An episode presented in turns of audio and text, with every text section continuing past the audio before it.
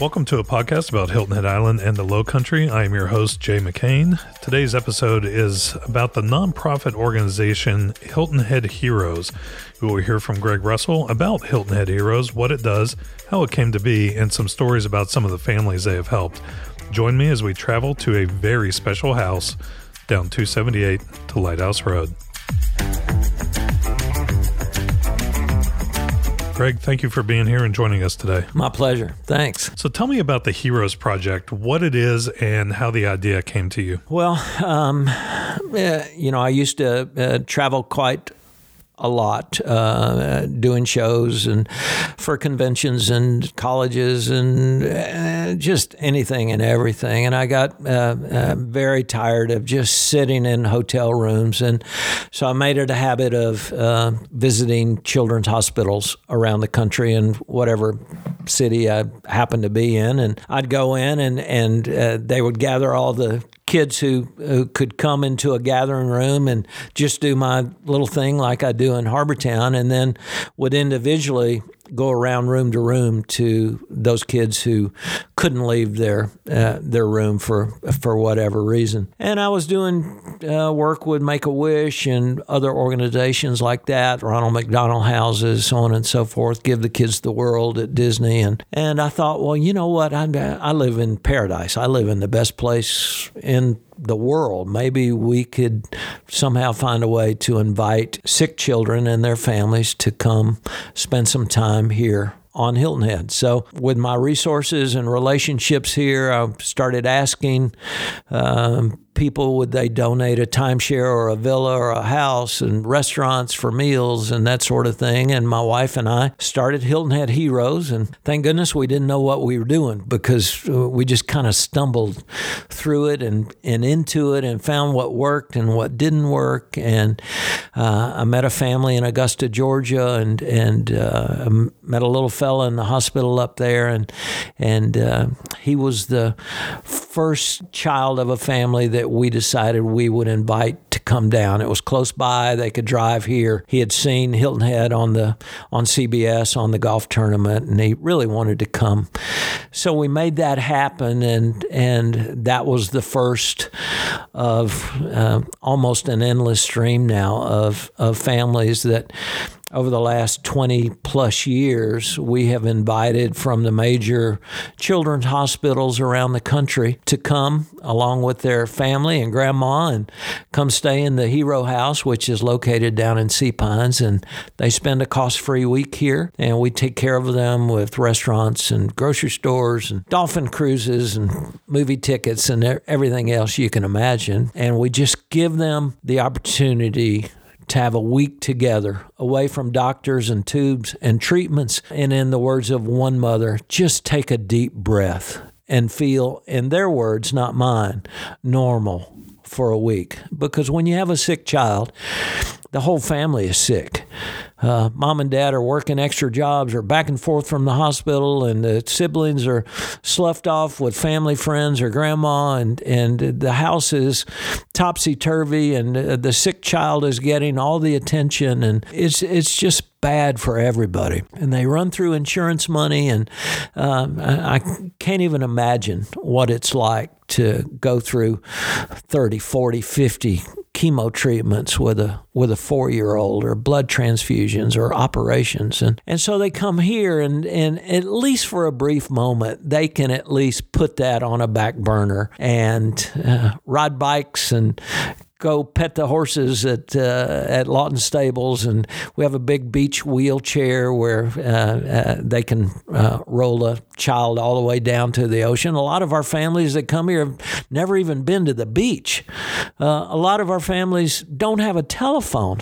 In the early days, my wife would have to arrange a time where she would call a public phone out in front of a 7-Eleven somewhere where the mom could walk and and talk to us, communicate with us that way. Uh, to never have eaten in a restaurant with a tablecloth, as they say. These are unique experiences for a lot of families, some that we take for granted. And so there are a whole list of requirements. Uh, obviously, a family couldn't afford to do this on their own, but we basically just adopt them for the week and and uh, and take care of them and just try to give them a moment of sunshine in what can be uh, uh, very dark days for them. You mentioned your wife, Lindy, and her involvement in this entire project. What is her role, and, and how does uh, she play that role in this well, effort? She is the executive director, and we have a very strong board of directors who all take on a task, whether it's maintaining the house or fundraising or uh, public relations work or uh, giving tours through the house. There's a variety of things. The host families p- play an important role here. So Lindy not only coordinates all of the families who are coming, but she coordinates all the efforts that um, our our board of directors uh, does, and we do major events where we, you know, this costs a lot of money for us to do. And fortunately, we live in a an environment where um, there uh, there is wealth, and uh, if people believe in what you're doing, then they are willing to share that wealth to uh, uh try to help out. And our needs, when uh, when we started out, our needs were very modest, but they were always met. And now our needs are not as modest, uh, but our needs have always been met. So we live in a very caring, giving, supportive community. When you first started this and started going around asking for donations and to use, you know, timeshares or villas or whatever it was.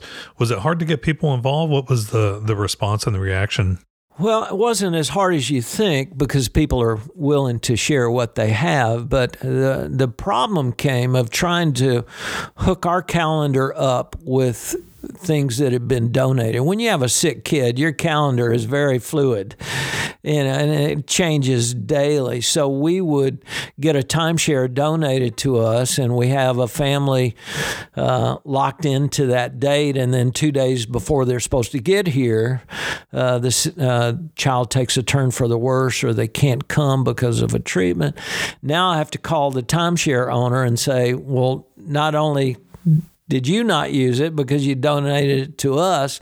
Now we're not going to use it either. So that was a challenge, and that's why our board stressed and pushed strongly for us to own our own place where we could control everything about it. And although Lindy and I were very reluctant to take on a $750,000 mortgage and then remodel the house and make it wheelchair friendly and all the rest of it. Not only was that a challenge, it was, it made us committed more so than uh, we had ever been before. And I'm happy to tell you that two years ago, we were able, we had to burn the mortgage party and we were able to pay off that debt in full. So the state of South Carolina has honored us as one of their angel charities uh, because of programming and funding and um, the assets that we have are used in such a way that we meet the highest standards set forth by the state uh, for 501c3 organizations. Tell me a little bit more about the house, how you came about it, and where it is, what you had to do to get it ready to host these families, because you know there's definitely some challenges um, with uh, very sick children. Yeah, well, it's a it's a wonderful house. It's in Sea Pines. It's within a stone's throw of of Harbor Town on the bike path. And when we bought the house, it was in need of some updating anyway. So uh, we were able to purchase the house and then go in and, and do some remodeling and tell you a story. It, it was empty, uh, and um, a fellow board member uh, and uh, in another organization that he and I were are on um, for Hargray, which is the uh, telephone company here. He and I are, have been on this board of directors for a long, long time. And we were at a, a, a function, and he leaned over to me and said, tell me about this hero house you're doing. And I, I told him all about it. And he owned, uh, back then, uh, the, big furniture uh, company here on, on Hilton Head, the big furniture store. He said, Well, how are you, how are you going to furnish the house? I said, Well, we haven't gotten that far yet. We're just trying to get it ready. He said, Well, don't do anything till you hear from me. So a few weeks later, we were at the house uh, painting and getting it ready, and these two big trucks pull up out into the driveway. And I walked out there, and, and the guy said, they looked at his clipboard. He said, Are you Greg Russell? I said, Yeah. He said, Is this the Hilton Head Hero House? I said, Yeah. He said, We got some furniture for you. I went, Well, there's a mistake. We didn't order furniture. This gentleman who owned Plantation Interiors went to all of his providers and they started unloading sofas and beds and lamps and everything you can imagine. And he furnished this house, not with ratty, you know, old discarded furniture, but new, brand new furniture. The guys that laid all the tile floor throughout the whole house did it at their uh, with with no cost. The people who clean the pool every week do it free of charge. The people who deliver bright, shiny bicycles every week do it with no charge. And they've done it for years and years and years. That's the kind of community that we live in. When people see a really good thing, they tend to get behind it and support it. And it's amazing stories like that that make the hero's house what it is. How do you spread the word out to these families about what you're doing? That you tell me a little bit before we started this about your relationship with the hospitals and the social workers. Explain to our listeners how that works. Well, we have wonderful relationships with uh, most of the uh, uh, preeminent children's hospitals, mostly east of the Mississippi, like Arnold Palmer's Children's Hospital in Orlando, or Duke, or Egleston in Atlanta, or, you know, there's a long, long list. And each of those hospitals has social workers that tends to outside hospital needs of the families that they are serving whether it's helping them get light bills paid or whatever so we rely on these social workers for um, recommendations of very special families they feel are deserving and could use this um, kind of opportunity. So they fill out a long application online, and of course, none of these families really could afford to do this on their own. Their finances are uh, stretched to the limit as it is with everything going on back home. And so uh, we review uh, these applications and try to spread it out and and make a priority for the kids who you know aren't uh, going to make it much longer, who are just coming out of chemo treatment and they're on an on an uptick, feeling well enough to make a trip like this. So there are a lot of requirements uh, for the families who, number one, get recommended to us, but that uh, it's tough playing Solomon, and who who actually gets an invitation. Like right now for this year, our house is totally booked for the whole year. So my wife Lindy and and our board members play a vital role of making those tough choices and people are get disappointed because obviously there's no shortage of sick kids and and families that uh, could use something like this. The house has been active for over 20 years now. Where all have these uh, families come from, and, and how many have you hosted over the years? Well, we're approaching, if we're not haven't passed it now, a, a thousand families who come and spend a week at a time. Now, this is not like a Ronald McDonald house. Uh, this is a big four or five bedroom house with its own pool, and only one family occupies the house for that week. It's got a game room and Nintendo and, you know, all the stuff. Um, and it's in a wonderful location in Sea Pines. But they come from Atlanta and Charlotte and Orlando and East Tennessee and Cleveland and Cincinnati and Pittsburgh. And, you know, they, they have to get here. We don't, we don't fly them in, or uh, a lot of times these families are supported by church organizations, Rotary clubs, and they'll rent a van for the week and come here. But once they get here, they're they're totally taken care of. In part two of the three part series that we did with you, you shared the story of the very first family that came. Is there another family along the way that really kind of stands out to you that came to stay at the Heroes House? Well, my job in the organization is is really getting out publicly and telling our story, and uh, hopefully that results and in sponsors and uh, donations and and people identifying with with our program. And you know, there are a lot of stories I could tell, but the the one that really stands out the most to me happened some years back in Harbortown. Uh, when I'm performing, the families always like to come to uh, the Liberty Oak, and and a lot of times the the hero child will would hold up a sign like they all do, you know, pick me, pick me. You know, I, I have a sign that somebody will say, uh, I'm a I'm a friend of Jim McCormick. So Jim McCormick's a friend of mine. So if the kid's sitting there and he's got a sign that says I'm a friend of Jim McCormick, I better pick him because my buddy Jimmy would be mad at me. So the next night, there'll be 10 signs that they hold up. I'm a friend of Jim McCormick. so I see this uh, little fella. He's he holds up a sign and he says, uh, "I'm the Hilton Head Hero uh, kid. Uh, please pick me."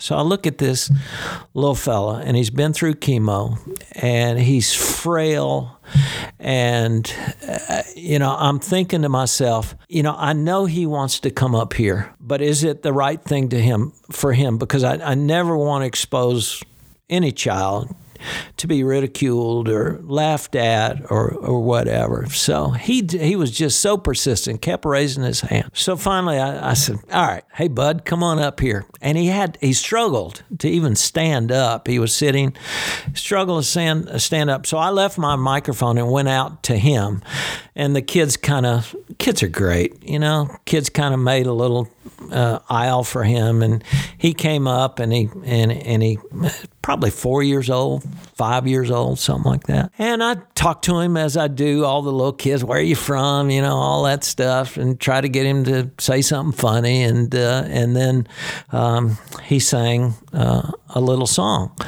and uh, so I'm I'm relieved because my audience always responds so warmly to these kids, uh, uh, sick kids, well kids, it doesn't matter. They always respond. And so I'm ready to put him down and uh, uh, take him back to where he was sitting. And he said, Hey, Greg Russell, you didn't ask me one of the questions you always ask all the kids. And I'm like, Oh boy, here we go. I said, "All right, pal. What what question is that?" He said, "You didn't ask me what I want to be when I grow up." Obviously, I didn't ask him that question uh, because I could hear a very painful answer, I'm sure. So I, I, I, with a little lump in my throat, I took a, a, a deep breath and I said, "All right, pal, what do you want to be when you grow up?" And in in a most enlightened, positive way, he said, "You know what? My mom told me that I'm going to get to have the best job anybody can have. He said, My mom told me I'm going to get to be an angel. You know, and I thought, wow, if that doesn't put things into perspective, here's this struggling, cancer ridden, chemo treated four or five year old kid with a positive, bright outlook, looking forward to whatever was down the road for him. Is wow. that the quietest reaction you ever had from a crowd?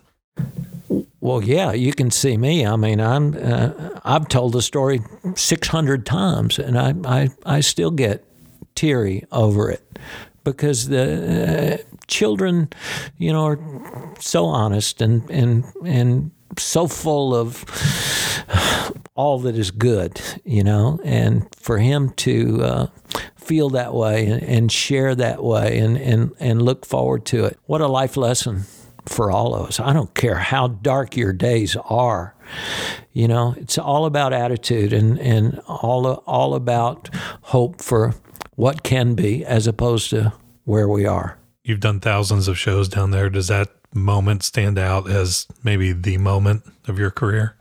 That was a that that was a, a special special special time. It it reaffirmed for me that what we were doing and the challenges we have doing what we do, and all the mail we get years and years after the fact of families being here, it reaffirmed to me that we're on the right path. We're we're not curing anybody, we're not fixing anybody, we're not doing anything that in the long run is going to make a difference in their lives. But it reinforced that maybe for one moment in time, we're providing something special for these families. When I was looking through the website, I went through the and saw the family photo page. What really struck me about that page was the smiles on these families' faces. They're facing obviously very trying and challenging times. There seemed to be so much joy in those faces and those smiles.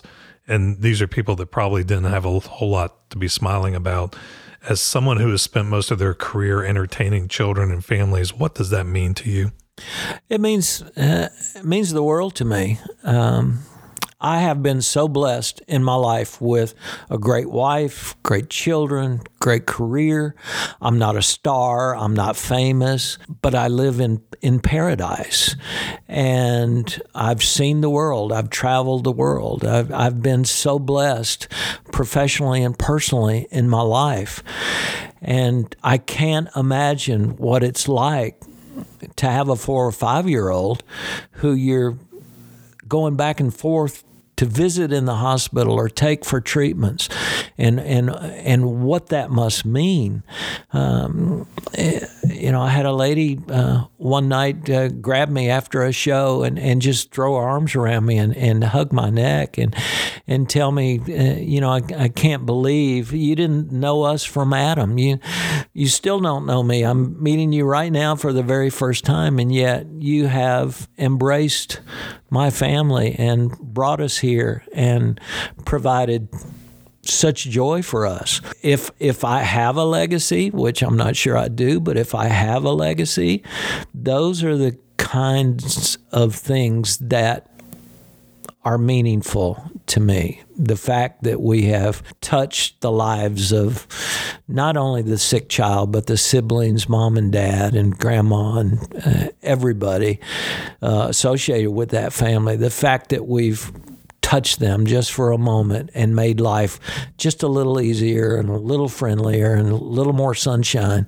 um, uh, is means more to me than any stage I've ever stood on or any standing ovation I've ever received. When you came to the island in 1976, you had no place to live. You were sleeping in the back of a Chevy van behind the red and white, which is now the Piggly Wiggly, until Mr. Fraser handed you the keys to a condo over Harbor Town and you lived there for four years. What would Mr. Fraser think about what you're doing, how you're handing the keys to these families to spend a week on the island and in the resort that he just so loved and so cherished, and how you're you're giving back uh, to these folks? Well, he was he was alive for uh, some of this in in the uh, early time, and he was all about family. He was always nothing made her, him happier than to see a family of 12 with kids and mom and dad and grandma and everybody on bicycles riding to Harbor Town to go get an ice cream cone or play at the play park or uh, come look at the uh, big yachts or go to the lighthouse. It was all about the family experience for him. And I think he would have been very happy and very proud that Hilton Head, Sea Pines in particular, has served as a magnificent backdrop for not only the rich and the wealthy and the people who are just sailing through life, but these that uh, aren't as fortunate right now and are experiencing some some hard times. I, I think he'd, uh, I think he would uh, be very uh, appreciative of that. I think it's a great lesson for everybody about you know the charity and the being generous to somebody and how down the road. Because if he hadn't provided you a place to live you may not have stayed here. You may not have had your career here. And th- this effort and this nonprofit would not exist and all these families would never get the experience. So it's just that one generosity is like hey here's a, a place for you to stay you know? And decades down the road thousands of families have had the opportunity to come here at no expense and and enjoy the the wonderful place that Hilton Head is. Tell me about the gala that you do. Well, we didn't do it last year because of the COVID thing, but once a year we have a black tie affair and uh, uh, you know people come and there's great music and great food and uh, you know a big silent auction but it's really a, a, a time for us to thank our supporters and uh, the people who make donations. And and uh, all of us get together really the only time of the year that that we do that. Now we do special smaller events out on the boat, or we decorate the Hero House for Christmas, and we invite our uh, uh, some of our bigger supporters to come, and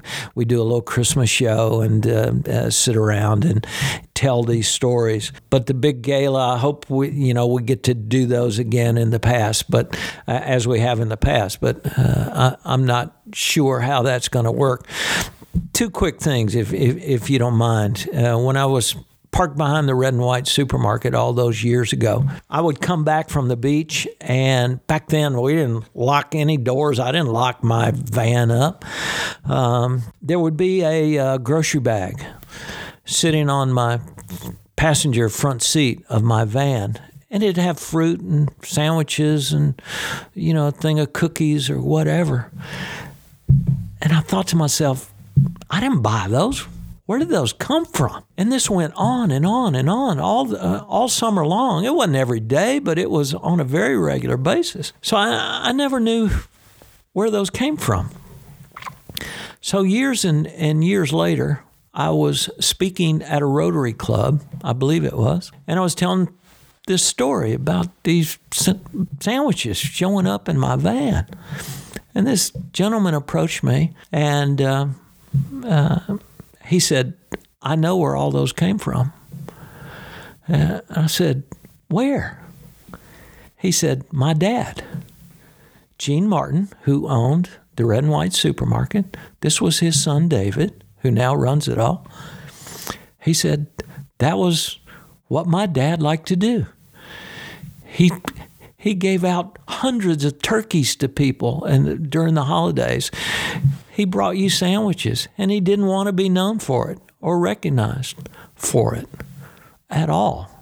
So when you combine Charles Fraser, give me a place to live, and a guy like Gene Martin, who I had little or no relationship with him, let me park there and and uh, brought me sandwiches and whatnot.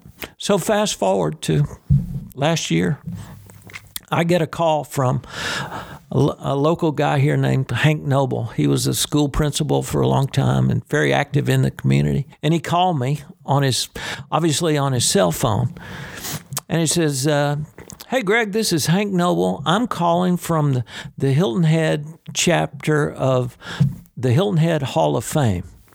And we would be honored if you would, and the phone starts breaking up and I'm getting every fourth word.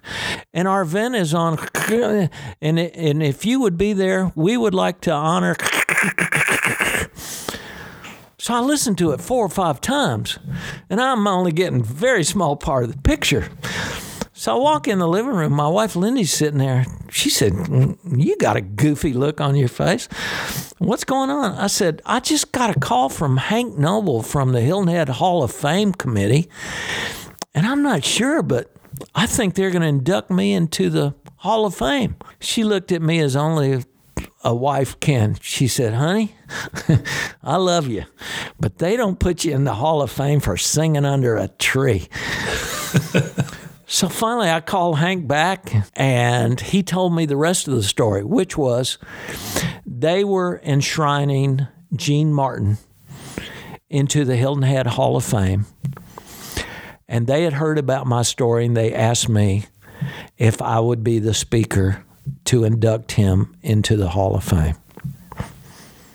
Wow. How cool is that? That's very, very cool. How cool is that? It's amazing how you're speaking at a Rotary event, you know, and, and his son is like, "Oh, by the way, I know where those came from." Yeah, it's it's those little things in life that that really make, you know, it's to me, it's kind of all about the journey, not really about the destination. Yep.